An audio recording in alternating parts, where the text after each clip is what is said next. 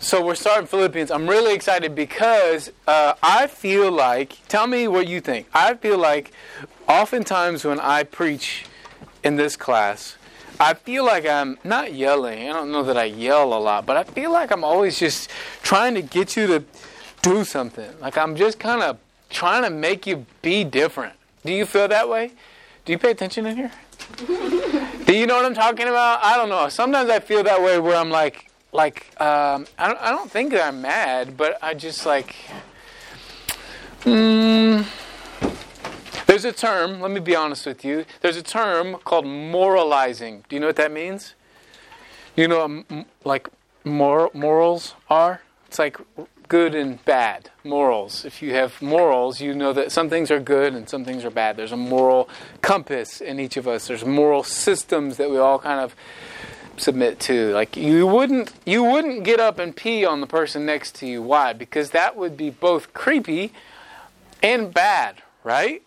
You also wouldn't just stand up and slug the guy next to you in the face uh, because he has bad breath. Okay, you wouldn't do that because that would be wrong, right? Sometimes I know, if I can be honest with you, that when I'm preaching, I kind of just moralize things that aren't moral issues. And I don't mean to, but for example, how often do you read your Bible? Okay, think about that number. How often, or that frequency, how often do you read your Bible? And then if I were to say to you, you need to read your Bible every day. Okay, should you read your Bible every day? Yes. Probably. Okay, are you a bad person if you don't? I can make you feel that way. I think you're a bad person even if you do. Okay, if I can just be honest, I think we're all kind of just scum. Uh, we all, if you add all of our virtue together, you combine it into one big pile, it would be one big pile of poop, probably. Okay, so my point is, I don't want, as we go through Philippians, to make you feel like I'm moralizing things or making things right or wrong. In fact, I want to do something quite different from that. I, I, hope and I aim, as I've read through and studied Philippians, that what we will see in the book of Philippians is quite a lot of encouragement and edifying and just giving you, showing you some love because I know that from the pulpit and main service, I kind of rag on you guys from time to time, do I not? I'm always talking trash on this group. And I'll tell you what, I just want you to know how much I love you. And not me, I love you, and Kylie loves you, and Brock and Lauren love you, and Mitch and Rhonda, they love you, obviously, and the church loves you, and yeah, yeah, yeah, yeah. That's good. That's important. But what I believe we can see in the book of Philippians is how much God loves you. Mm-hmm. And I think that that will change us. Rather than me making things right or wrong, choose the right thing, don't do wrong. If you'll just receive God's love, I think that's going to change a lot of things. It's going to change your perspective, it's going to change your behavior, it's going to change your self esteem, it's going to change your personality, actually, if you just receive the love of God. So that's kind of what I hope. Let's talk about the book of Philippians, though. I'm going to pray, and then we've got quite a bit of information, and it's just really exciting information. So, um, man, use that handout, write notes, jot down things that stand out, uh, and let's get right into it. Let's pray and get to studying. Amen. You ready? Philippians about to start. Boy, howdy. Yes, sir. Okay, let's pray. Father, thank you for the Bible and thank you for Philippians and thank you for the doctrine, the teaching that we're going to see in it. Thank you for your love that we see in the book of Philippians, for the joy, for the grace and the peace. And um, God, just thank you for what I believe you're going to do in this in this study over the next season. Uh, thank you for it, God. Would you do it? Would you make us fruitful as we study this book? In Jesus' name, Amen. Okay, some historical context, just because we're getting started in a new book. This was written around 63 AD. Don't know if that's important to you or not. This Philippi was an old retired military town. So it was a bunch of soldiers that were done being soldiers, and then they have this community. And so that kind of gives you a picture of who these people were, what their personality was like, some military folk.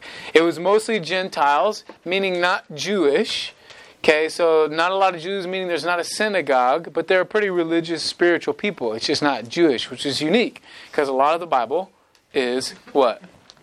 Jewish. Okay, but this is not a Jewish place. It was a Roman city. Rome was the the um, ruling political system in this area, and it was also the first European church plant by Paul.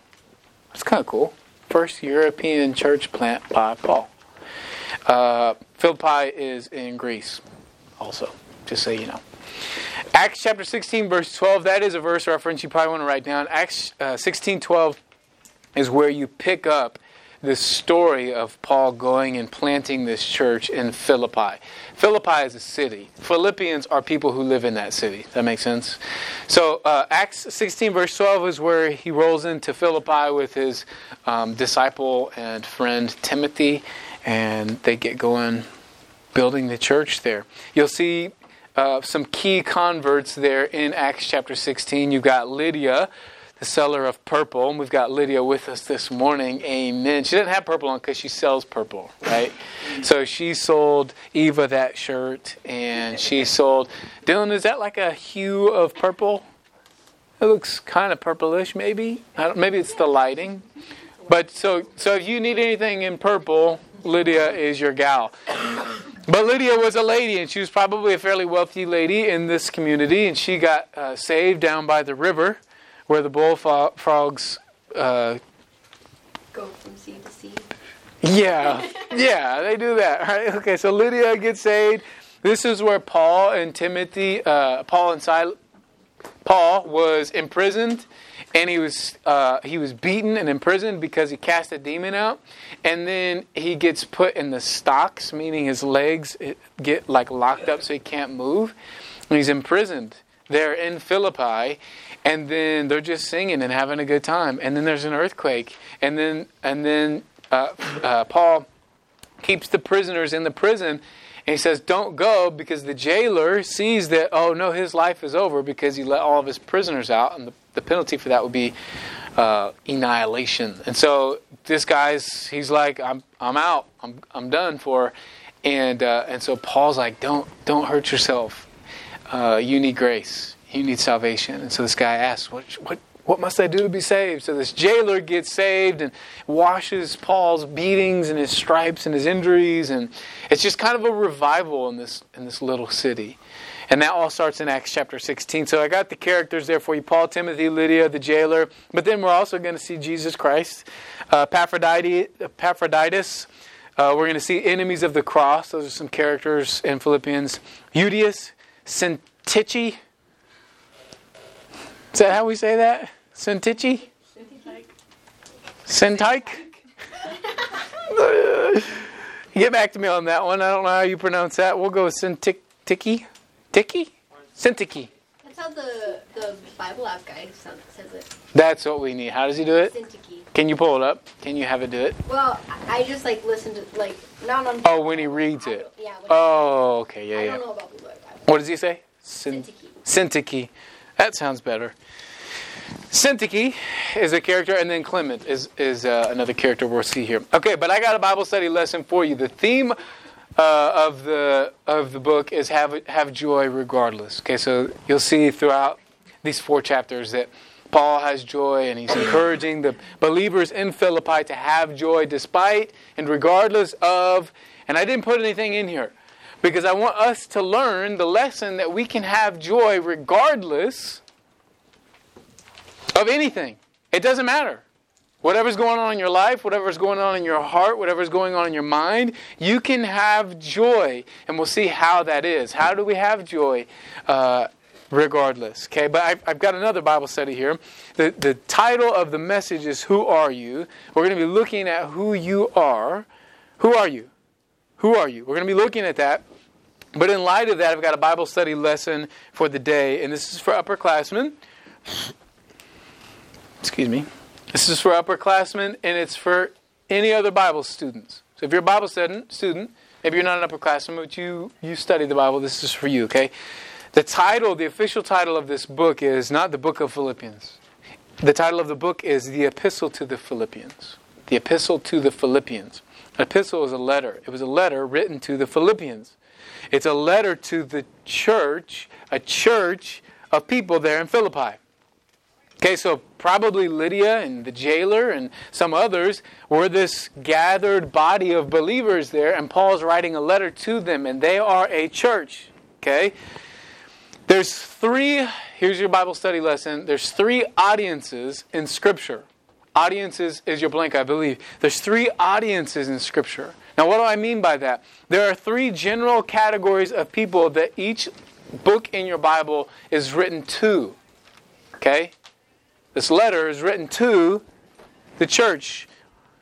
Well, there's two others. Okay, so 1 Corinthians chapter 10, verse 31 to 33 tell us what these three groups of people, these three audiences will be in Scripture. It says, Whether therefore ye eat or drink or whatsoever ye do, do all to the glory of God. Ready? Ready? Ready? Give none offense, none. See that? Absolute none. None offense. Neither to the Jews, it's group number one, nor to the Gentiles, it's group number two, nor to the church of God, it's group number three. Even as I please, here's an absolute, all men in all things, not seeking mine own profit, but the profit of many that they may be saved. So here he's talking about ministering to all people, to everyone. And he says, among everyone, don't give offense to the Jews, to the Gentiles, and to the church of God. So you'll see books in your Bible that are written to Jewish people. There is a Jewish audience. Are you a Jew? Raise your hand if you're a Jew. Put your hands down. Raise your hand if you're a Gentile. Hands up. Raise your hand if you're a part of the church of God. Put your hands up, right? So, this book, Philippians, is written to the church, and therefore, we would say that it is written to us. You understand? It's written to us. This book is to you. As much as we would say it's written for us, it's written to you. So we can take it personally, we can apply it directly, and we can interpret it literally because it's not to the Jews, which we are not, it's to the church, which we are. So there's a very personal application of this book to our lives and a literal. So there's some big questions that come inspirationally from the, the first couple verses here that I feel we must answer about ourselves before we can really get into some other specific questions that I think are relevant to your lives right now. For example, some of you maybe you want to know what job you're going to work when you get out of high school. How many of you know what job you're going to have? Or you have an idea of what job you want to do? What you're going to have. And how many of you are open to it changing? If God changes directions, you're like, well, yeah, I mean, I got a plan, but if He changes it, that's cool. How many of you have no idea what you're going to do after you get out of high school? Yeah, good. I think I probably would have said I have an idea, but I didn't really know what I wanted to do when I was in high school. And that's pretty, I think, common among you guys, right? How about this? How many of you want to be a missionary one day? So maybe you think, I want to be a missionary one day, but I wonder what country I would go to. Where would I go? Where will I go and serve the Lord abroad? That's a good question. Or maybe some of you want to know who you're going to marry when you grow up. How many of you want to be married when you grow up? Yeah, the rest of you are liars, right? Okay. Yes, you want to be married, and that's a good thing. To be married is a very good thing, okay? It is a good thing. How many of you, though, you have no clue who that person would be? hopefully, your hand is up, okay? Unless you're married. Now, Kylie and I knew each other in high school, but we were not. We were not uh, dating. We were not like there was no. Um, how do I say it? There was no relationship. Like interest. there was no. Yeah, there was no real interest uh, when we were in high school. In fact, I was dating another girl that I shouldn't have been dating, but I was because I was foolish and you know I disregarded the Spirit's leading. He told me multiple times, "Bro, break up with this girl. What are you doing?" And I was like, mm, "You know, it's okay. I'm all right." And I shouldn't have done that. Uh, but I told this girl, I was this girl I was dating in high school. I'm like, "We're gonna get married, right?" And she's like, "Well, yeah." She's far more godly than I was. She was like, "Yeah, but." Even if we break up, you'll find someone that makes you even happier than I do. And I was like, shut up. No, that's wrong. How could you say that? You're so unfaithful to me, you know, because I was a high school boy. And uh, she was right, bro. Because we broke up, and now Kylie and I are, are way happier than I ever was at any moment with that girl. So, how many of you want to be married? Well, it's pretty awesome to be married. But that question, I think, is maybe too specific. There's like a cotton ball in my throat right now. Oh. Did it come out? I feel like I have a hairball. I think I'm good. Okay, so, anyways, that question among many uh, that we may have about life are too specific, and I think that we have to zoom out and we'll be able to zoom out and ask ourselves some big questions uh, about life and about ourselves that will help answer those smaller questions later on. So here's your first question. Let's start by asking ourselves, Who am I? I want you to ask yourself, Who am I? And with those blanks, I want you to take a minute and write down three words that describe who you are, not how you are. Don't write adjectives about how you are.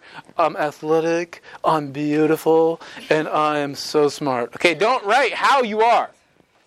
Write who you are. Who are you? Not what do you do, not what do you like. Who are you?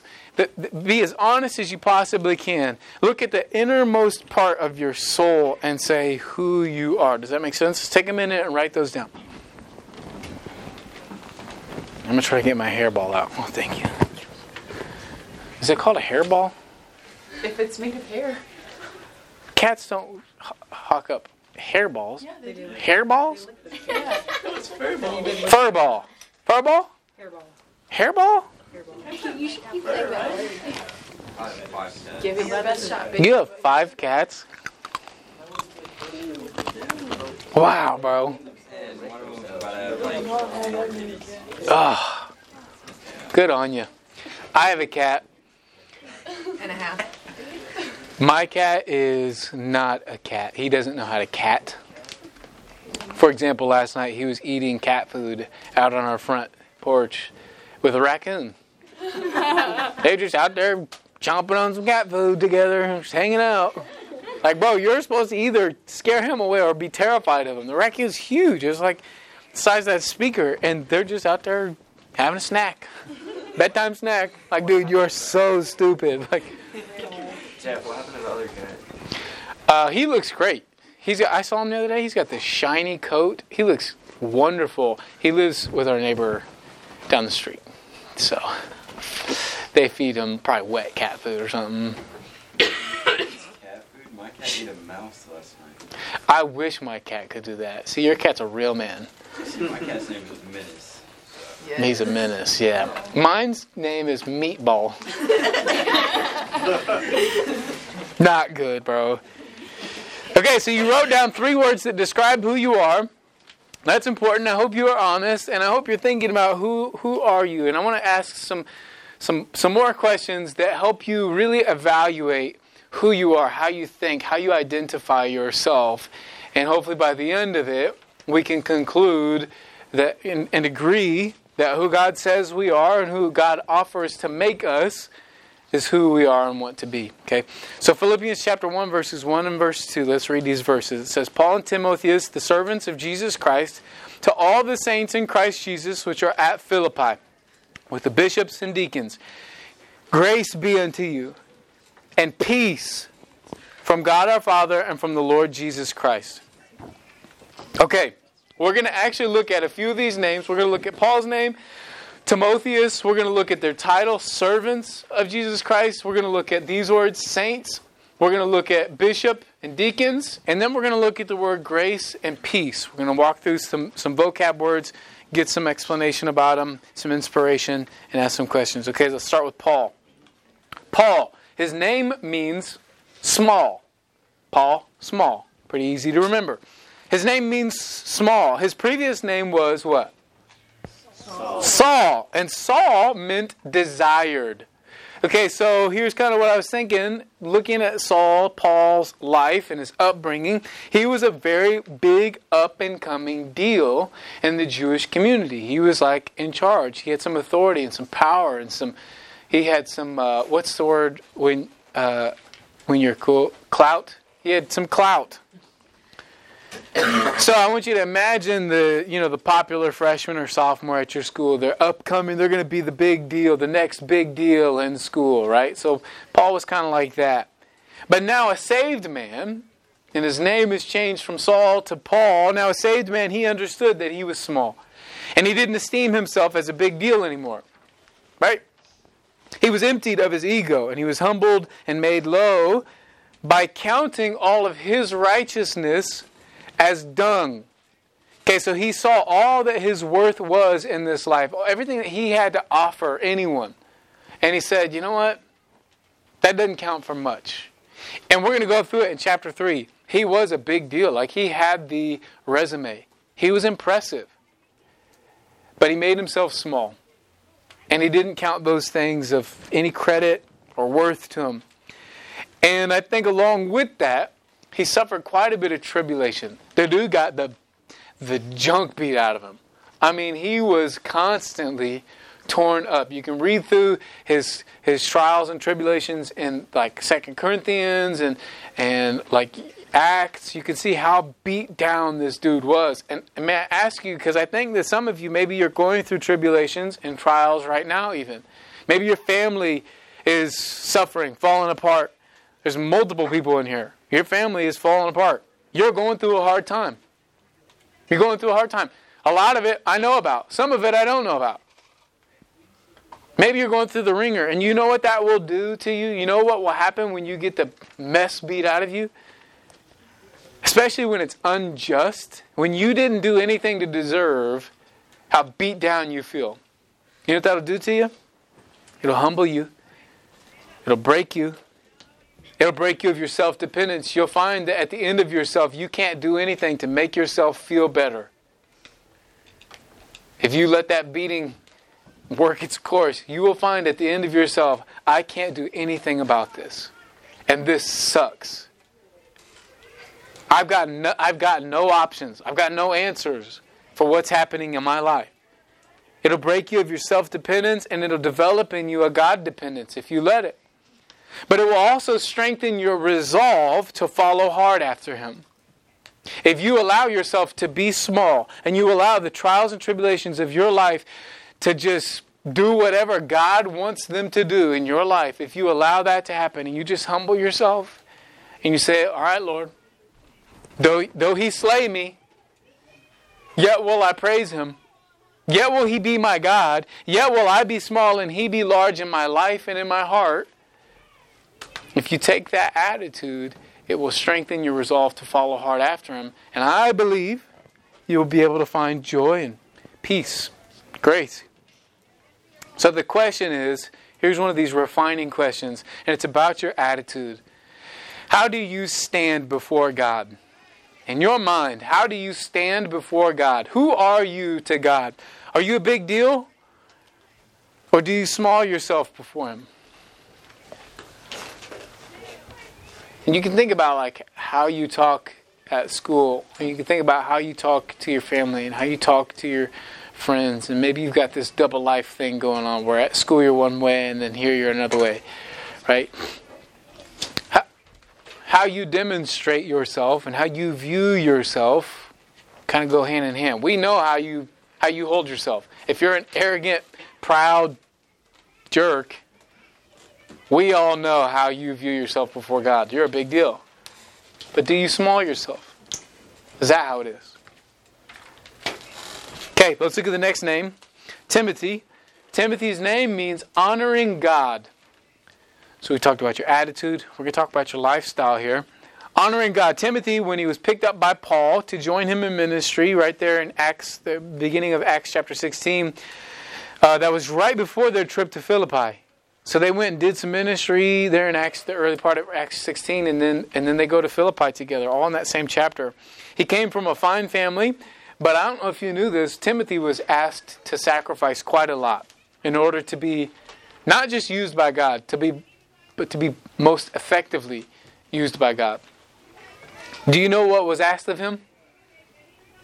Anybody know? Some of you know. Anybody know what Timothy was asked? Paul said, Give me your foreskin. Manning's face just said everything about my comment. he just went, Like I shouldn't have said that. Sorry. Okay, he didn't say it that way. He said circumcise the guy because there's Jews in this quarter. There's Jews in the area. Know and they know that Timothy's dad was a Greek. So Jew, uh, Timothy wasn't circumcised, and in order to effectively, most effectively minister to this Jewish culture, these Jewish people, he was going to have to be circumcised so that he could be viewed as clean, or he could be viewed as um, holy, I guess, or, or you know, he, it was just what Go into the temple. he's going to. Yeah, so he's going to. He he has to get right in their eyes so that he can minister to them. Okay, that's quite a lot to sacrifice. That's a big deal. He was circumcised as an adolescent young man. So most boys are circumcised a few days after they're born so that the kid doesn't remember it. This dude remember that for the rest of his life. Okay, big deal. He would sacrifice willingly so that he could follow Paul into ministry and do everything that God would have for him. Right? Serving God and honoring him was his prerogative. It was it was his priority. So let me ask you this. Regarding your lifestyle, how do you walk before God? How do you walk before God? Is it, does your lifestyle consist of satisfying your craving for comfort, doing things that you want to do, things that you like, things that make you happy? Or does your lifestyle consist of making decisions, having behavior that will bring the most honor to God. Now, honor is just esteeming highly. It's putting, you can think of it practically as putting something up above. Honoring is to put it up. So, do you put above your own opinions and your own comfort what God's opinions and God's uh, God's preferences are? Right? So, man, I don't know of any practical examples for what you could for what you, how you could look at that. Uh, but I think opportunity abounds, right? Opportunity abounds. If I go to school, what is natural is to blend in with the other kids at school. Why? Because if I don't, then I'm going to be weird. And socially, you're figuring that out. You're figuring out how do you sit with your peers at school. That's normal. That's good. Okay, so if my peers are doing this or that, if I do this or that, how will that make me feel among my peers? How will that make me feel? If I do what they're doing, that's going to make me feel comfortable and confident, probably, because I'm fitting in. I'm being like them. And now I'm not going to have sweaty armpits and be ostracized because I look different, I'm acting different, and I'm feeling weird, right? Does that make sense? You with me? I'm not saying you would do all of the worst things that you see your peers do, but there are compromises that we might make in order to fit in. Am I wrong? Or am I right? You tell me. I don't know. I'm not in high school anymore, but I would imagine that that takes place versus the approach that says, okay, my lifestyle, I think I'm just going to be set. I think I'm going to decide right now that there are things I don't do that my peers do, and there's things that I do that my peers don't do. And I'm at peace about it. Because that's not just something I do, because that's my lifestyle. Practical example. Do your friends at school know you go to church? Do they know that? Okay, that's step one. If the answer to that is yes, they know I go to church. Step two, what the heck does that mean? What does that mean? Because there's tons of lost people, tons of carnal and worldly people that go to church. In fact, there's people maybe you know that are ruining your lives or that have ruined your lives. Maybe you have parents who are off their rocker. They went to church. What does that mean? Did you go to church? It kind of doesn't mean anything, does it? So, what is your lifestyle? Right? Who are you? What does it mean that you don't do and don't do these different things? What does it mean that you go to church? What does it mean that you worship God? What does that mean? And I'll say this you know, it's uncomfortable. Uh, maybe you get backlash. Like peer, like if you said, I don't know, if you said, "Hey, I don't, I don't, I don't want to cuss," I don't know. if you said, I don't want to cuss because it doesn't honor God when I do that, what would your friends say? They'd probably say something like, Bro, what would they say? I mean, literally, I don't even know what language they would use. What would they say? They'd laugh. You would be viewed as what? If you decided and you even told them, I'm not going to cuss, what would, how would they view you?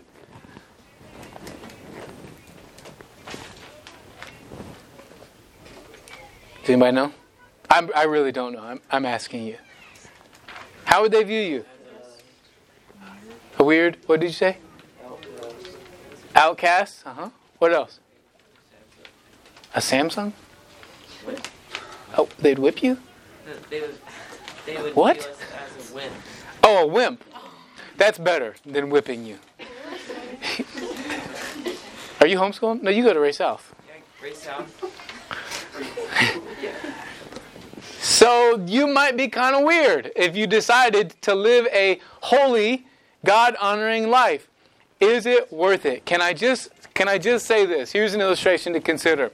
Some of the best places. Pull up this next slide here. This is a mountaintop. I don't know if you've ever gone hiking. If you've ever gone hiking, it's really uh, if you get to the top of a mountain, it's really rewarding and satisfying. So when I was 15, I was in Boy Scouts, and we were like the we were like real Boy Scouts. Like I don't mean that we were like, let's go camping and do fun outdoor stuff. And so we would go on big, high adventures, is what they were called. So I went to New Mexico when I was 15, and we hiked 66 miles in New Mexico mountains. And we just had our backpacks that were like 25 to 35 pounds each, and we carried our food and our water, and there were different stations, aid stations and stuff that we would stop at every couple days. And it was a blast, man. We had to get like special boots and special backpacks, and it was a group of probably 10 of us. And we just hiked through the mountains for two weeks. It took us like two weeks. I was so hungry by the end of it. It was incredible. I remember the meal I ate right afterwards. That was like a long time ago. I remember it because I was so hungry. It was a bison burger. It was fire, dude. It was, I mean, it was just a regular bison burger. But I tell you what, the views I got to see the experience I got to have with those guys hiking through these trails, I'd do it again next week if I was like ready. But you got to get ready. We literally trained for it, hiking in our boots because what would happen to our feet? Tons of blisters. I mean, dude, your feet get mangled. Mangled. But I'll say this some of the best places walked, some of the best places, some of the best views, some of the best experiences from walking and hiking will require blisters and calluses. If you want to count for Christ, if you want to be fruitful in your school, it's going to require some uncomfortable interactions and for you to grow some tough skin so that when they make fun of you, that doesn't matter. That's just what's going to have to happen. You're going to have to get to the point where it doesn't matter what people say or think about you. And that's hard. I know it is. It's hard. We're all wired to care. How do you walk before God?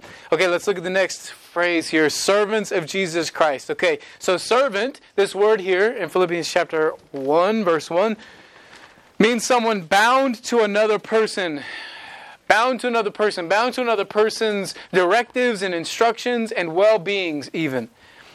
So, Paul and Timothy made up their heart and they made up their mind that they were going to live out whatever orders and needs and desires that they received from Jesus. They suffered imprisonment at Philippi, like I mentioned before. They were literally just doing the work of the Lord. And they got they not only got imprisoned from it, they were beaten before they got put in prison. They were beaten. Their flesh was ripped open. They were beaten for going to preach the gospel to this city. They were falsely accused. They were put in prison, falsely accused. And then when they got out, they're like, they realized that Paul and, and these guys, that they're Roman citizens, and they're like, all right, we got to get them out of prison. And then Paul's like, whoa, whoa, whoa, whoa, whoa. Hold on, you're quick to put us in prison, not knowing we were Roman citizens, which would give them uh, a standing in that governmental system that would say you can't just throw them into prison. So he's like, hold on, wait just a second. You're not going to toss me out after you falsely accuse me. And they're like, we're sorry, please, we're sorry. So Paul goes and he encourages the church before they leave Philippi, right? He went through the wringer to plant this church. And he did so because he, he understood that who he was was a servant of Jesus Christ. And I think that means more than. I want to highlight Layla real quick. So Layla walked in this morning, and I don't even know if I said hi. I think I said hi to you first. But pretty quickly thereafter, I was like, hey, Layla, can you take the trash out? I mean, it was like pretty quick. Like I was asking her to, to serve. Which, praise the Lord, she did it. She was like, yep. She got right to. She went and got the coffee with Jocelyn and the water, and like they just got right to work. They are servants to this class. But I would, I would propose that being a servant of Jesus Christ is, is even different and more distinct than that. Okay? It's even more di- different. It's more, it's more, and it's different. Being a servant of Jesus Christ is to say that whatever He wants and whatever He says, I will provide and I will do. I will obey. And that's unique because you can suffer imprisonment and beatings. And you can do so, this is a little bit different. You can do so with joy and rejoicing, not running and trying to escape, letting it happen. Why? Why? Why could they do that? Because Jesus Christ was their Lord and their Master. And as the servant of Jesus, whatever He says, as long as I'm doing that, as long as I'm, here's the word, as long as I'm obedient, then I have joy. As long as I'm obedient, I'm good. Like the inside, the soul is at peace. When the outside is not at peace. But it's because I know I'm confident and I'm confident that I'm obedient to whatever Jesus is telling me to do. So here's a question of purpose. What is your purpose before God?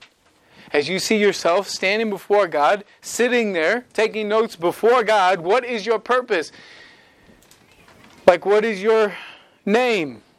What is your title? What is your description? And I'm challenged by that title, a servant of Jesus Christ. I think I could confidently say I'm a servant of this class. I love serving in youth ministry.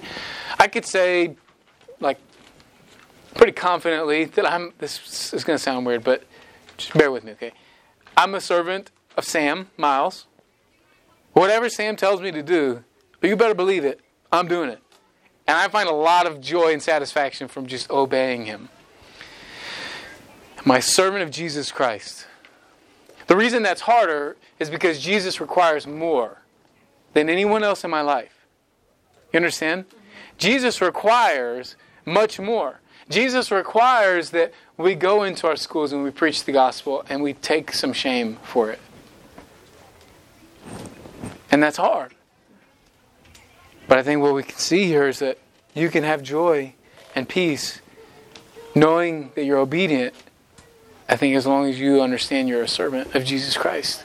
Does that make sense? Servants can find joy in the midst of intense pain if they know they are obedient, but entitled people, here's the opposite entitled people struggle to find joy in and doing anything. Entitled people are never happy. You know why? Because they never get their rights and their desires met. And once they get them, those, those things are fleeting. Oh, I got the newest whatever it is. And you are happy when you get that new phone or that new gadget or that new toy or that new game or whatever. And it is cool, it's exciting. But then what happens? The next day, it's kind of old. And you want the next thing. And you deserve the next thing. And you should get the next thing. And then you're not happy anymore. Discontent. Right? Or I think I should be treated this way by the people in my school and in my classes. And when they don't treat you that way, because, newsflash, they never will, they're never going to treat you right. Even in the church, bro. Hey, welcome to uh, Midtown Baptist Temple Student Ministry High School class where we will do our best to make you feel loved and treat you right. But I promise we'll disappoint you, will hurt your feelings, and won't meet your needs. And I'm going to try my best.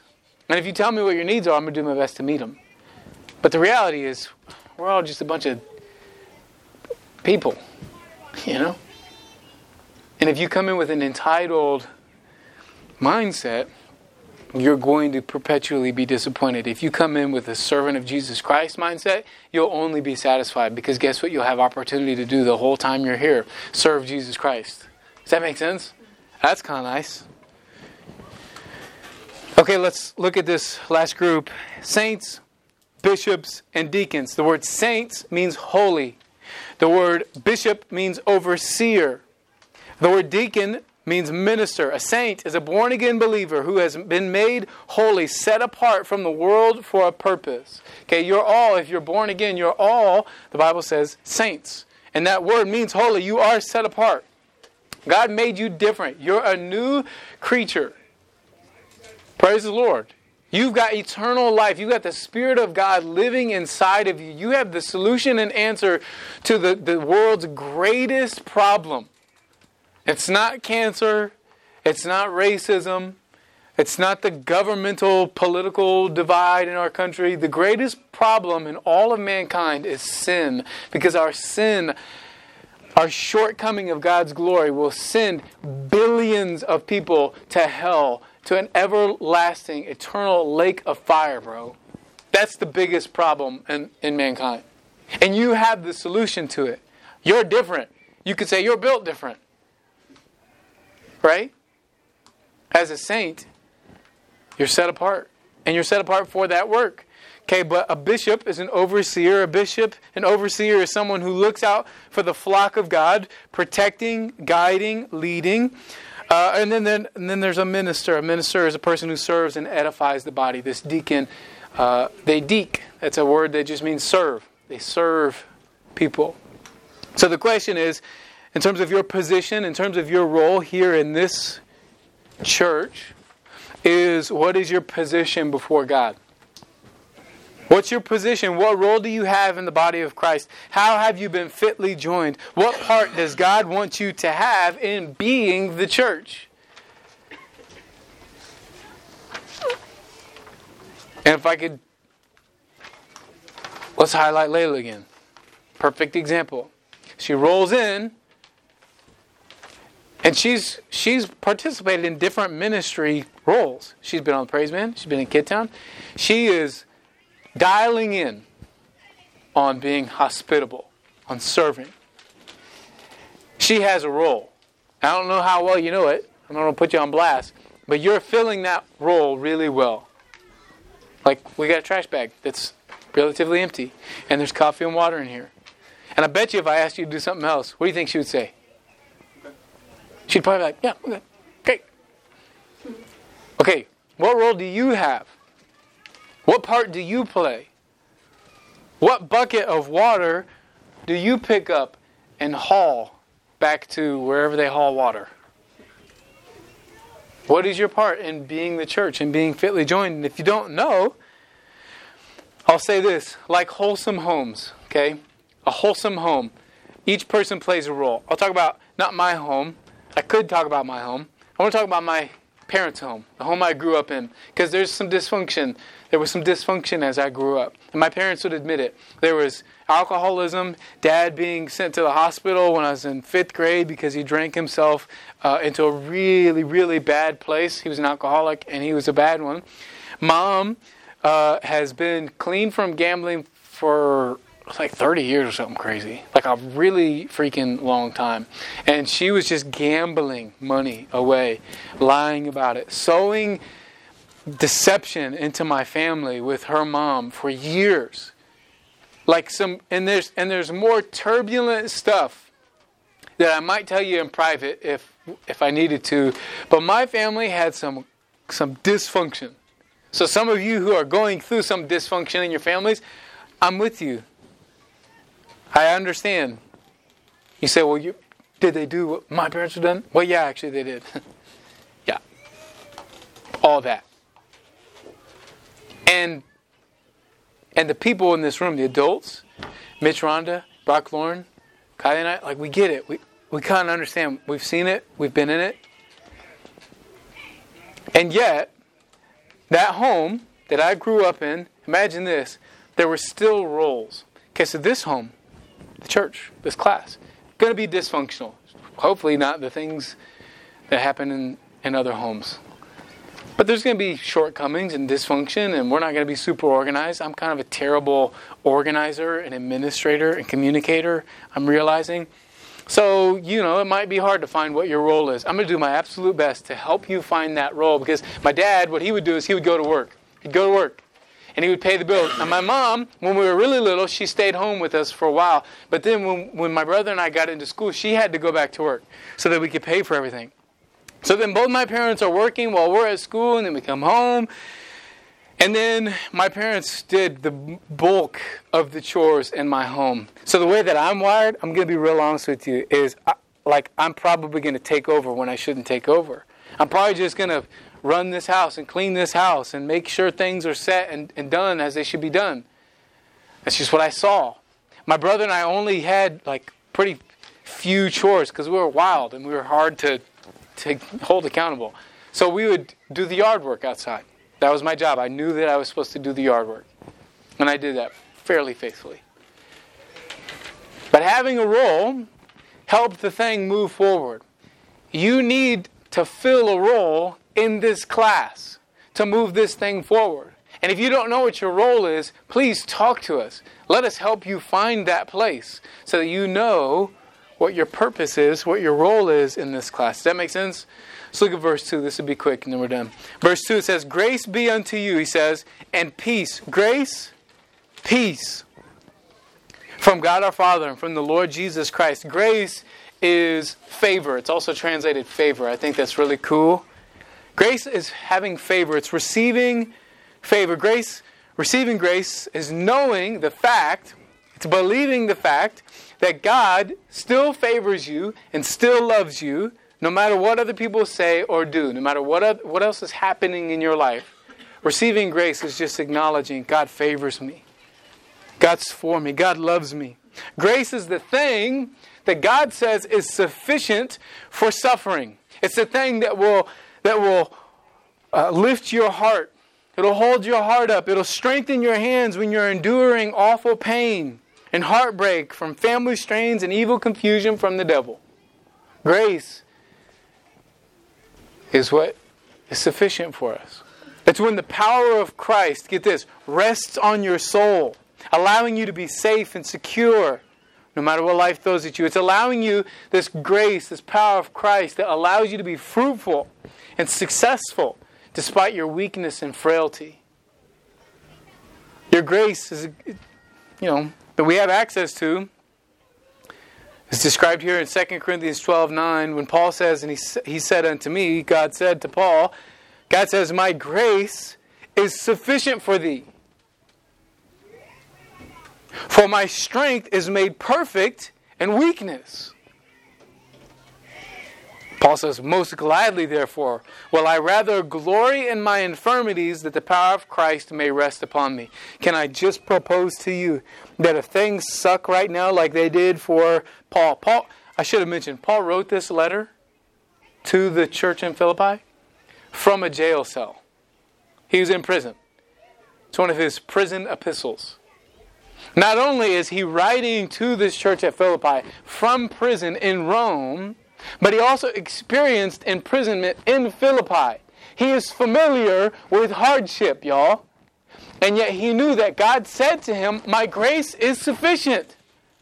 So if I can say to you, if you will just consider your situation in light of that, if you'll say, you know what?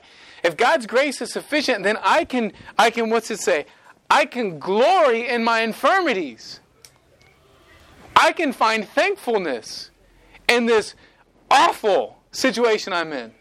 I can glory in it because I know that God will be strong on my behalf. Does that make sense? I know you're falling asleep because we're going along. And it's kind of hot in here. Hang with me here, okay? This last conclusion here is important, and somebody probably needs to get saved. So check this out. He says, Grace be unto you and peace. Peace, peace is also rest or quietness, is how it's also used. Rest or quietness. Receiving peace from God is resting in His grace. It is to, to rest. Stop running from God. It's to set down at His feet and surrender to Him. It is to stop distracting yourself with the noise of entertainment and drama. Right? What do we do, man? When things get stressful, we go and we go to the snack bin and then we go to the TV or we go to the phone. That's what we do. It's what we've been programmed to do by the world. You understand? But to have peace is to say, you know what? Things suck. But I'm going to separate from that in my room here, in the basement, wherever, whatever, wherever you can get some privacy. And it's to just close your eyes and say, God, here I am. And I just want to rest in your grace. Maybe get a Bible open to the Psalms. It's good medicine for your soul in the Psalms. And just say, God, I need you. And then just be quiet. Don't, don't bring your phone with you.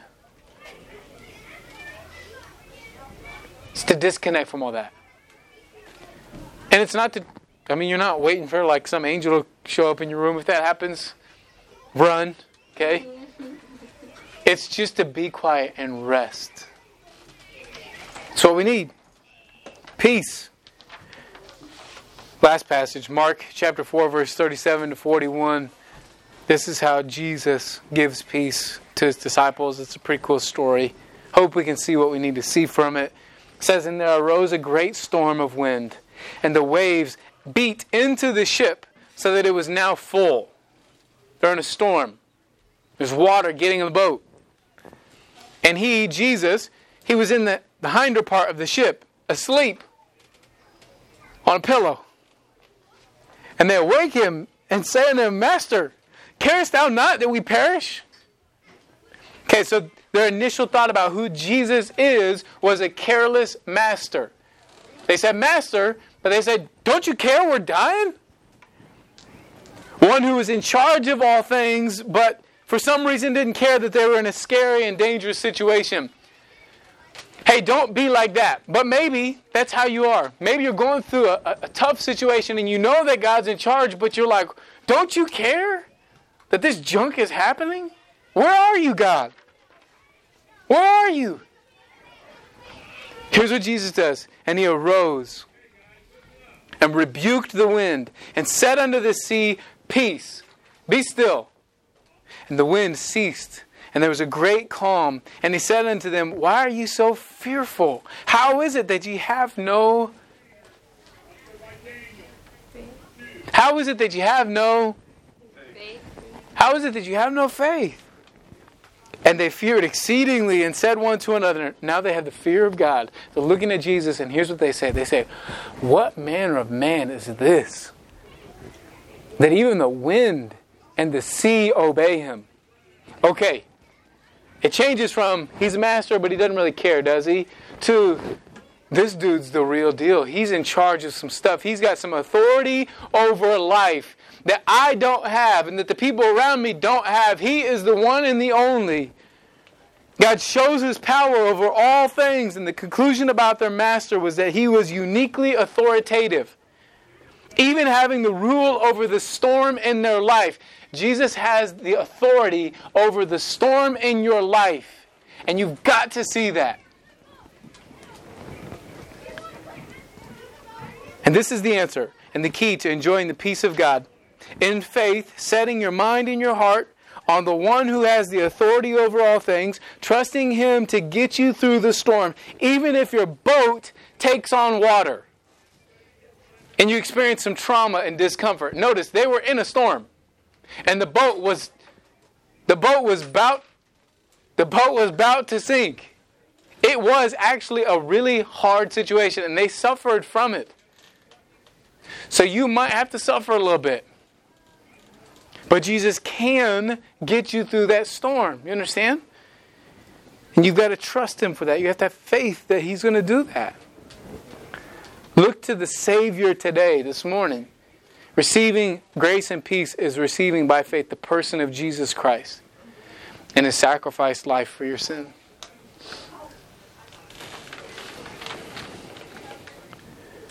We're going to be done in less than a minute. Maybe you know Jesus Christ as your Lord and Savior. You know Him. You know He saved you from your sin. Praise God. This morning, maybe you need to turn to Him.